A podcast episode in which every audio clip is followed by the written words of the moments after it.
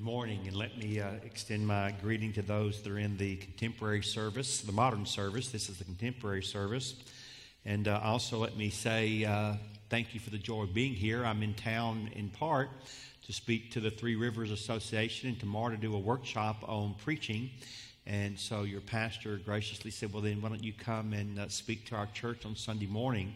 And I've already been tremendously blessed. I knew that there was a very close connection Uh, between First Baptist Church and Southeastern, uh, with Paul being a graduate. But my goodness, in both services, I've already run into so many people that either went to Southeastern, have kids at Southeastern, have grandkids at Southeastern, used to have kids or grandkids at Southeastern. And so it's just been wonderful. It's like a homecoming. And uh, thank you so much for loving us and believing in us and, and trusting us uh, to send your children and grandchildren to come and study Uh, at that school. Uh, it, it, it honors us, so thank you very much. Pastor Paul mentioned we're going to be in the shortest book in the Bible, the book of Third John. So if you would, take your New Testament and turn to the back. If you turn and find the book of Revelation, just start working your way back to the left, and you'll find the little tiny book of Jude, and then you'll find the short book of Third John. Uh, this is a book that is not often taught from or preached from, but I think it's one of the most powerful books in the New Testament concerning the mission of God and being on mission with God. And so let me read for you these fifteen verses from the epistle of Third John. I will be reading from the English Standard Version. The elder to the beloved Gaius, whom I love in truth. Beloved, I pray that all may go well with you and that you may be in good health as it goes well with your soul. For I rejoiced greatly when the brothers came and testified to your truth, as indeed you are walking in the truth.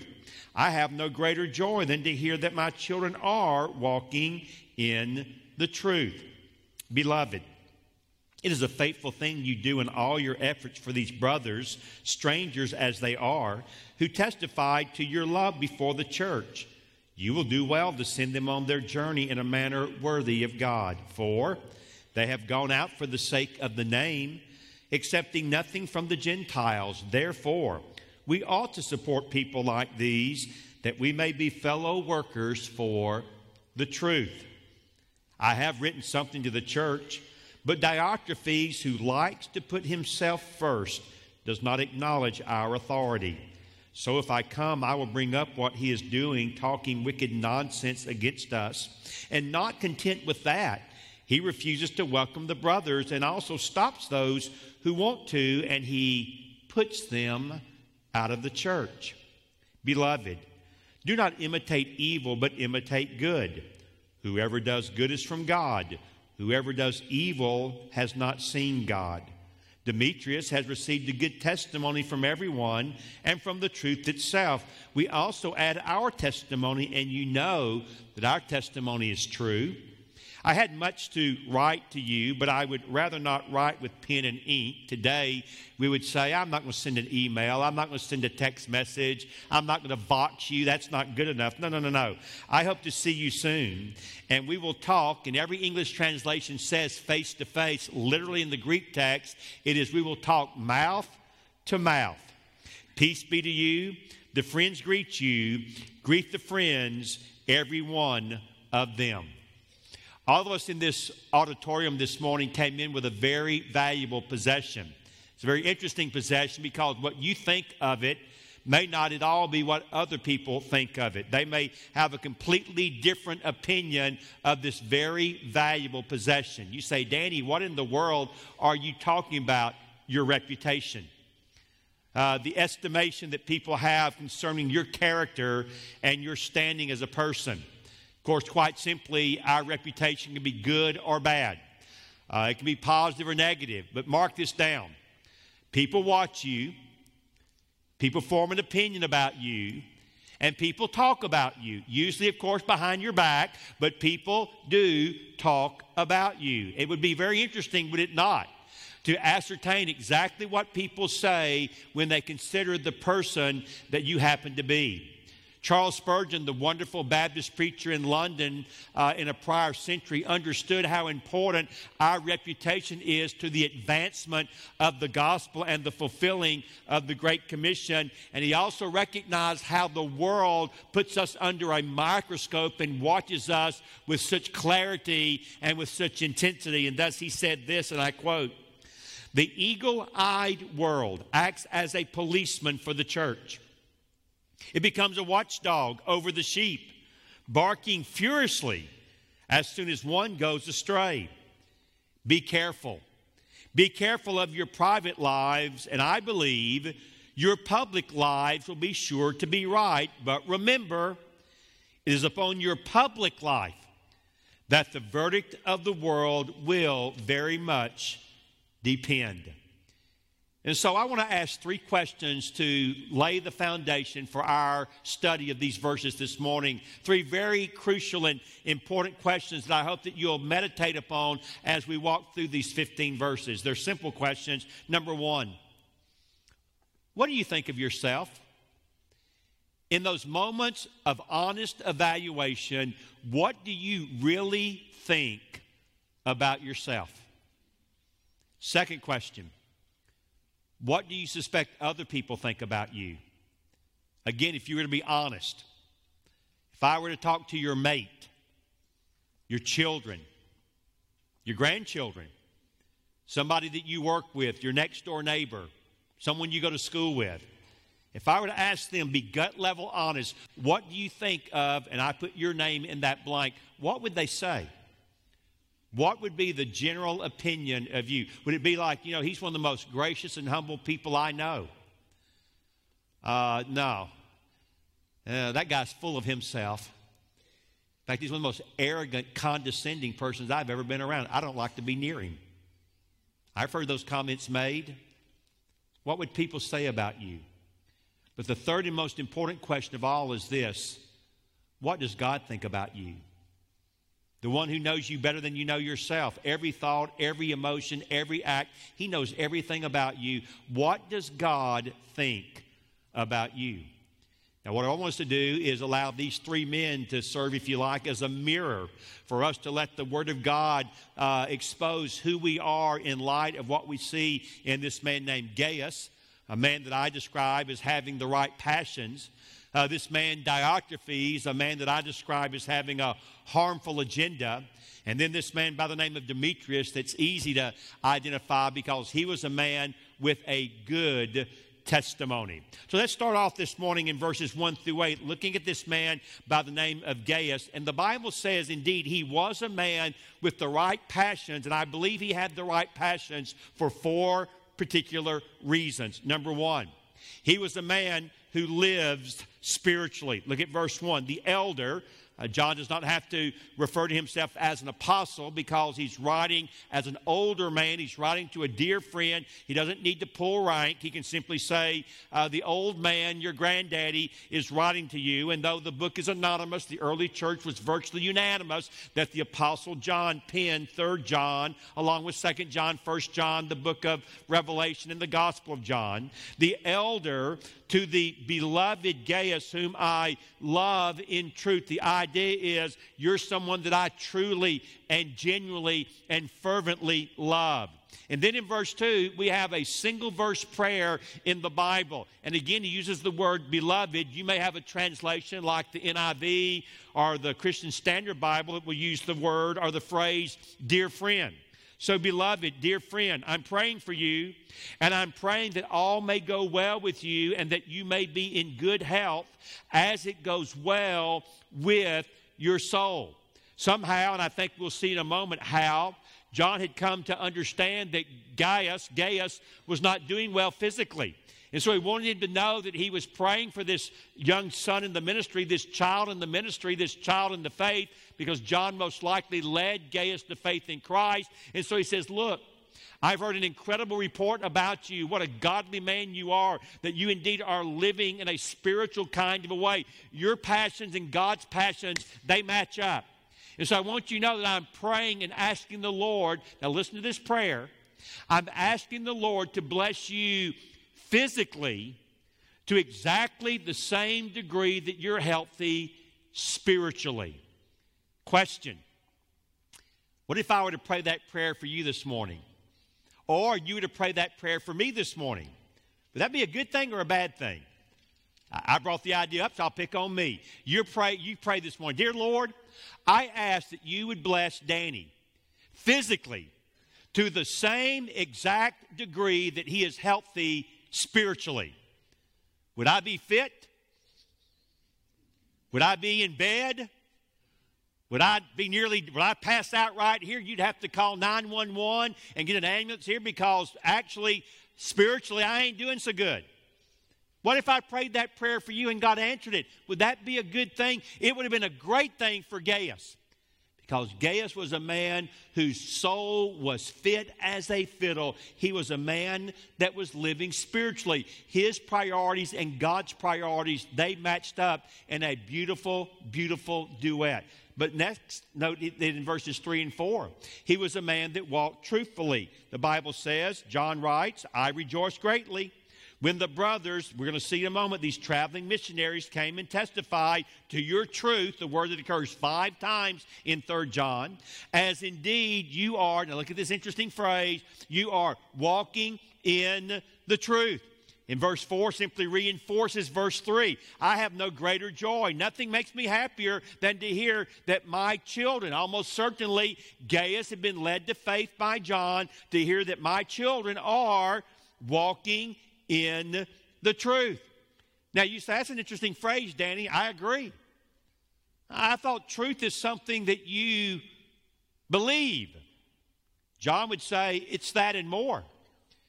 You see, John would say truth is not only what you believe, truth is also what you live.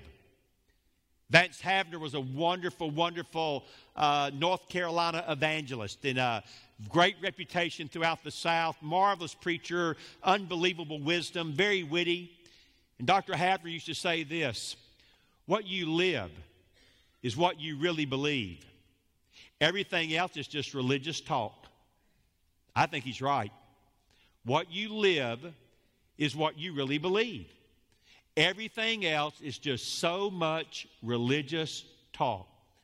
Well, Gaius was a man who was living spiritually, and he was a man who was walking truthfully. But then number three, he was also a man who was serving faithfully. Look at verse five and verse six. Beloved, dear friend, it is a faithful thing. The idea is it's a good thing you do in all your efforts for these brothers, strangers as they are, these traveling missionaries. I know you didn't know them until they showed up at your door, but you did a good thing with them. In fact, verse six, they testified, they gave a witness to your love before the church. And so I just have this word of encouragement. You will do well. Please send them on their journey in a manner worthy of God. Now here's the context.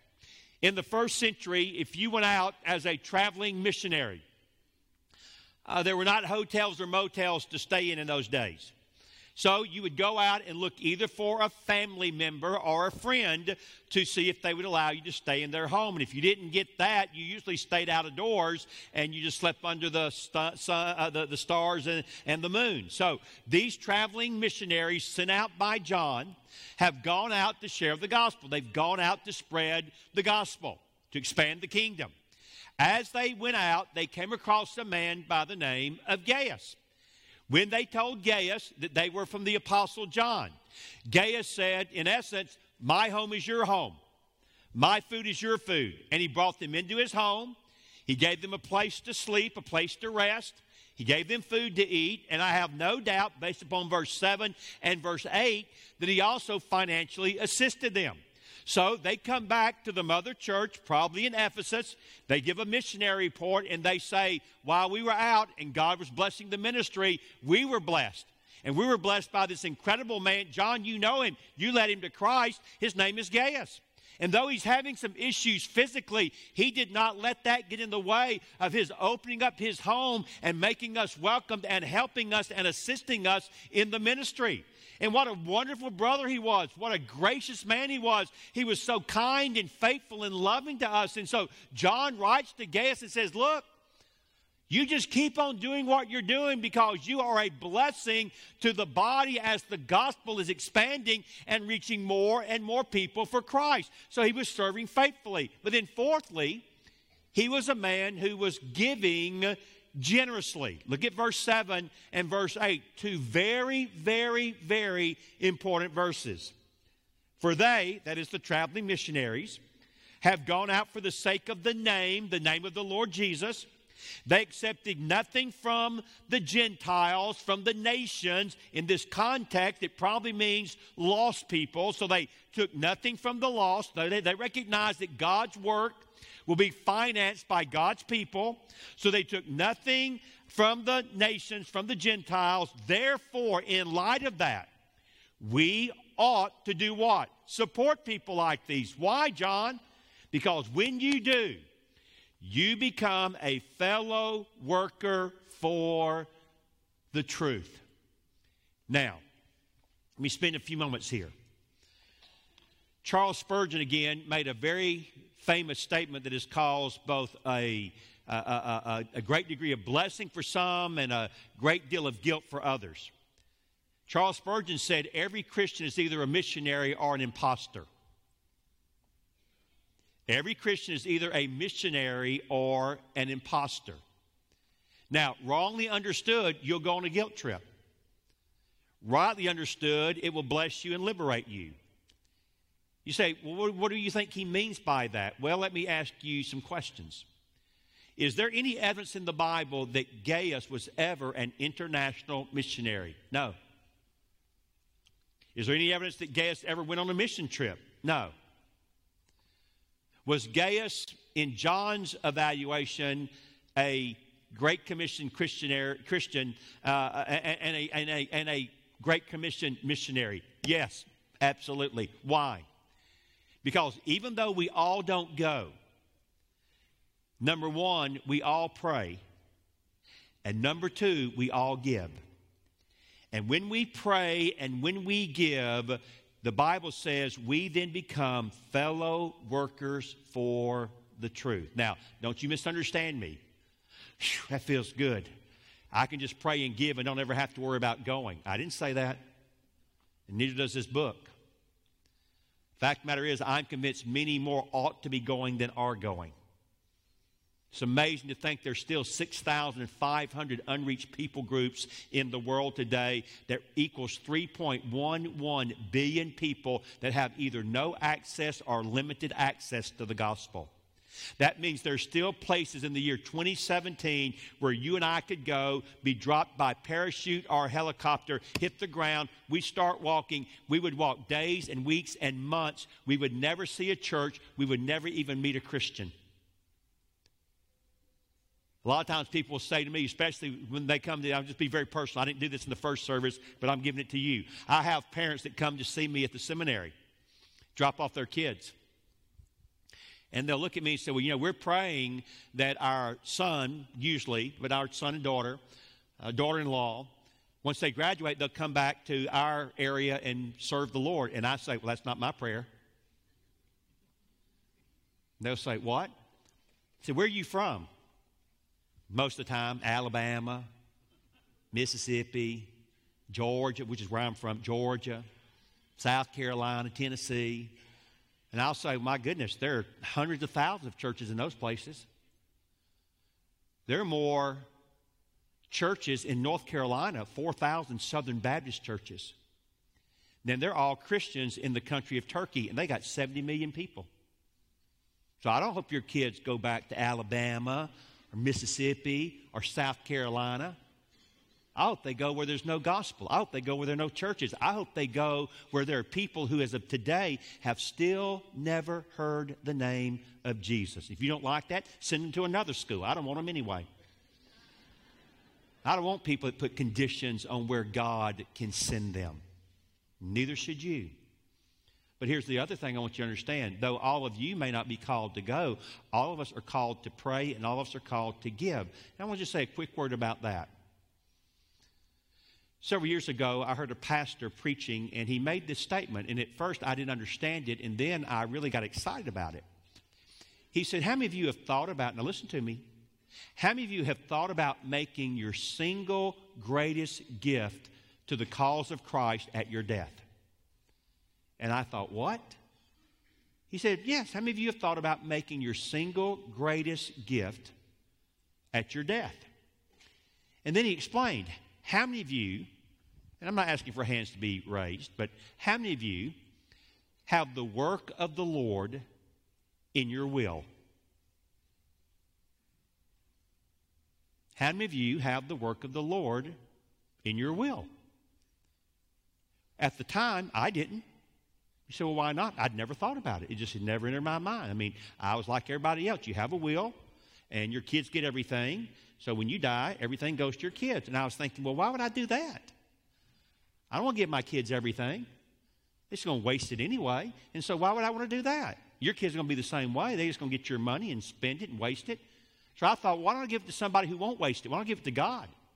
So I sat down with my wife, and we began to pray about this, and then I brought my four sons into it and told them what we were thinking, and I want to tell you, it blessed me because they said, Dad, that's fine, but if you want to leave more for that, that'll be fine with us. So it, when I drop dead, when I drop dead, whatever I have, probably won't be a lot, but whatever I have, twenty-five percent of what I have is going to go to Southeastern Baptist Theological Seminary to continue the work of the Great Commission. That's what's going to happen when I die. And I will, on that day, make the single largest gift to the work of the Lord that I'll ever make in my entire life. And as a result of that, even when I'm dead and gone, I will still be a fellow worker for the truth. Why wouldn't you do that? Why wouldn't any Christian do that? Why is it that you have philanthropists today like Warren Buffett and Bill Gates who are going to leave about ninety percent of all that they have to philanthropic causes? And they're good things, education, medicine, health, clean water, all sorts of good things. They'll help people be more healthy when they go to hell. Am I wrong on that? I don't think so. So I'm glad that they care about people's physical health. God has called all of us in this room to be concerned about people's spiritual health. And I want to be like Gaius, who was a fellow worker for the truth. Now, I wish the book ended here, but it doesn't. And in verses nine and ten, you meet what I call the scallywag of the Bible, a scum-sucking dog, that's a Danny Yakin phrase, known as Diotrephes. And if Gaius was a man with the right passions, Diotrephes was just the opposite. He was a man with a harmful agenda. Look at what it says about him in verse nine, verse ten. I've written something to the church, but Diotrephes, who liked to put himself first, he won't acknowledge our authority, so if I come, I'll bring up what he's doing, talking wicked nonsense against us, but you know what? He's not even that bad. He's worse, not content with that. He refuses to welcome the brothers. He, he doesn't want any missionaries coming into his area, don't want any missionaries messing with his church. In fact, he even stops those who wants to, and he puts them out of the church.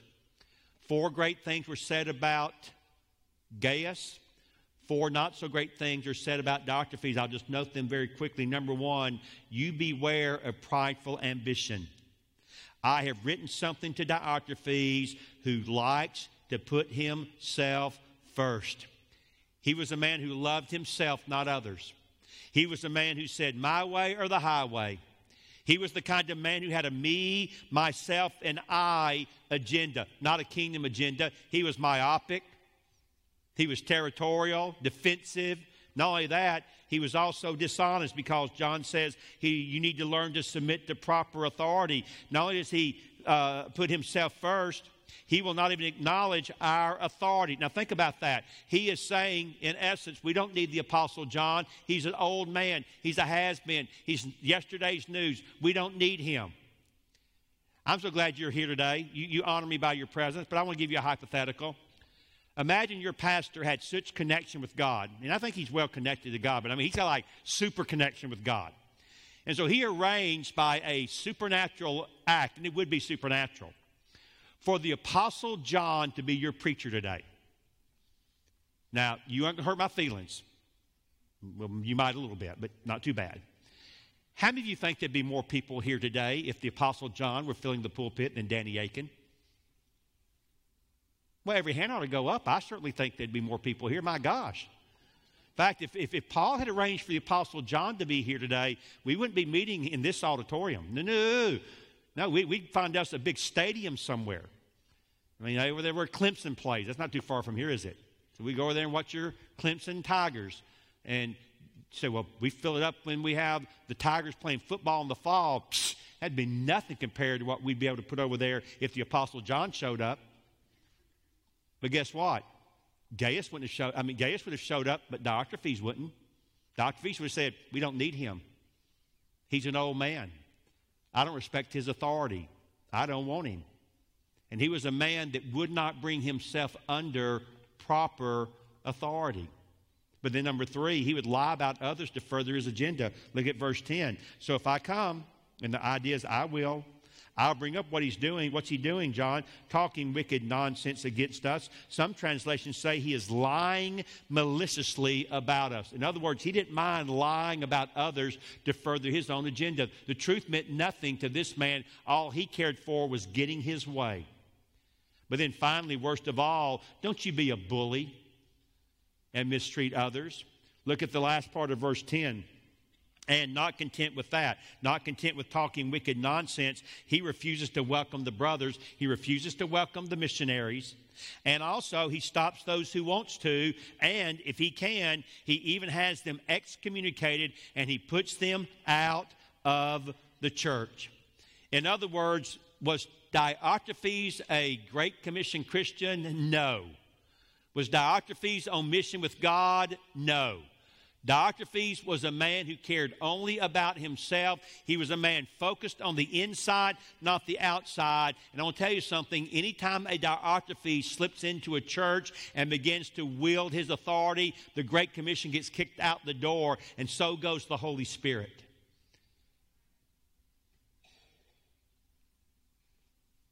Diotrephes was a man who loved himself more than he loved others. He loved himself more than he loved the Great Commission agenda of King Jesus. But, praise God, the book doesn't end there. Thirdly, there's a guy named Demetrius. And the Bible says of Demetrius, he was a man with a good testimony, both by example and by word. Look at what it says in verse eleven, and we're finished. Beloved, dear friend, do not imitate, do not mimic. It could literally be translated evil, but imitate or mimic good. Why? Well, there's a very basic principle in theology. Whoever does good is from God. Whoever does evil has not seen God. I'm often asked the question, Danny, do you think that uh, Diotrephes was a Christian? I don't know. And you know what? I don't think John knew either, but I think John was skeptical. Because John says those whose lives are characterized by the goodness of the gospel give evidence that they know God. But those whose lives are characterized by the evil one, they give evidence that they do not know God. Now, this also begs another question. Why in the world does John say in verse eleven, imitate good, not evil? Wouldn't everybody know that? No, not necessarily. You see, here's what I think. I think the Diotrephes of this world are often very influential. They're very persuasive. They're very good with their words. They're usually people of standing and influence. Now, let me be clear. We don't know who Diotrephes was. Was he the pastor? We don't know. Was he an elder, a deacon? We don't know. Was he a part of an influential family in the church? We don't know. Diotrephes, they come in all shapes and sizes. What we do know is that he was doing havoc to the church, and he was destroying its Great Commission passion, and he was also aware, John was, that people can easily get sucked into following someone like this. So, brothers, don't you imitate evil. You imitate good. And let me give you an example to close with, Demetrius. He has a threefold witness. He has a good testimony, number one, from everyone. Number two, he has a good testimony from the truth itself.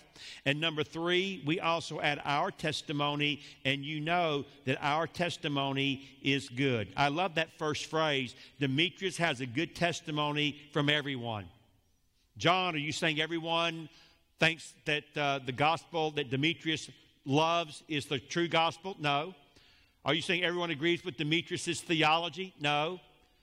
What are you saying then? What I'm saying is no one saved or lost can say anything negative about Demetrius that will stick, because he is a man whose life is one of absolute, unimpeachable integrity. I read those two verses and I think about a man, very simple man. He had a fifth grade education. He was a farmer in Douglasville, Georgia. For a number of years, he even served as the janitor of the church. But that man is the reason I do what I do today, because no one had a greater shaping influence on my life than my granddaddy. My granddaddy Galloway, my mother's father, had a fifth grade education, that's all. He was poor all of his life. He was a simple farmer in Douglasville, Georgia. But my granddaddy was a man of God, and everybody knew that about Charlie Galloway. My granddaddy died when I was fourteen. But when I was twenty-six years old, I was invited to come and preach at the Victory Baptist Church in Douglasville, Georgia. It's still there, a little country church. Up on the hill is buried my granddaddy, my grandmother, my dad, and my mama. So I'm invited to preach at the Victory Baptist Church when I'm twenty-six. And that morning, like Pastor Paul did, I was introduced by the pastor. But here's what he said when he introduced me. I've never forgotten it. He got up and he said, "We're very honored this morning and really very blessed to have as our preacher for the day, quote, Mister Galloway's grandson. Oh, his name is Danny Aiken." And that's how I was introduced. And then the pastor did something like this. He said, "Charlie Galloway's been dead for more than a decade. But how many of you remember Mister Galloway?" And almost every hand in the congregation went up. He said, "Mister Galloway was a godly man, wasn't he?" All the heads went up and down. Mister Galloway was the man that if you called him at three o'clock in the morning because you were in trouble, he'd be at your house at three fifteen. Charlie Galloway was a man of God. We need more men like him. I close with a simple question. When you've been dead and gone for ten years, what will people say about you? Will they even remember you? We still read about a man named Demetrius. We still read about a man named Gaius. Might God be so kind as to give us the same kind of reputation, because we so love Jesus and his mission that we see in the lives of these two men. Let's pray together. Heavenly Father, I thank you so much for Gaius and for Demetrius. I want to be like them. I want to live on the spiritual plane. I want to walk in truth. I want to serve others faithfully. And Lord, I want to be generous with what you've given me. I want to be like Demetrius. I want to have a, a good reputation. I want to live a life of such godliness and transparency that others would have to say there's something different about Danny Aiken, and they would begin to ask, and I could tell them the difference is my Lord Jesus. But God, please never let me become like Diotrephes, and I know how easy that is to happen. Please keep me away from the temptation to think more of myself than I ought. Please, Lord, never allow me to lie about others to further my agenda. And, Lord, please never let me become so uh, myopic and so territorial that my agenda gets in the way of the Great Commission agenda. Lord, I thank you that Jesus really does make a difference. We see this in the life of Gaius. We see this in the life of Demetrius. May others also see it in our lives as well. All for your glory, we ask and pray this in Jesus' name.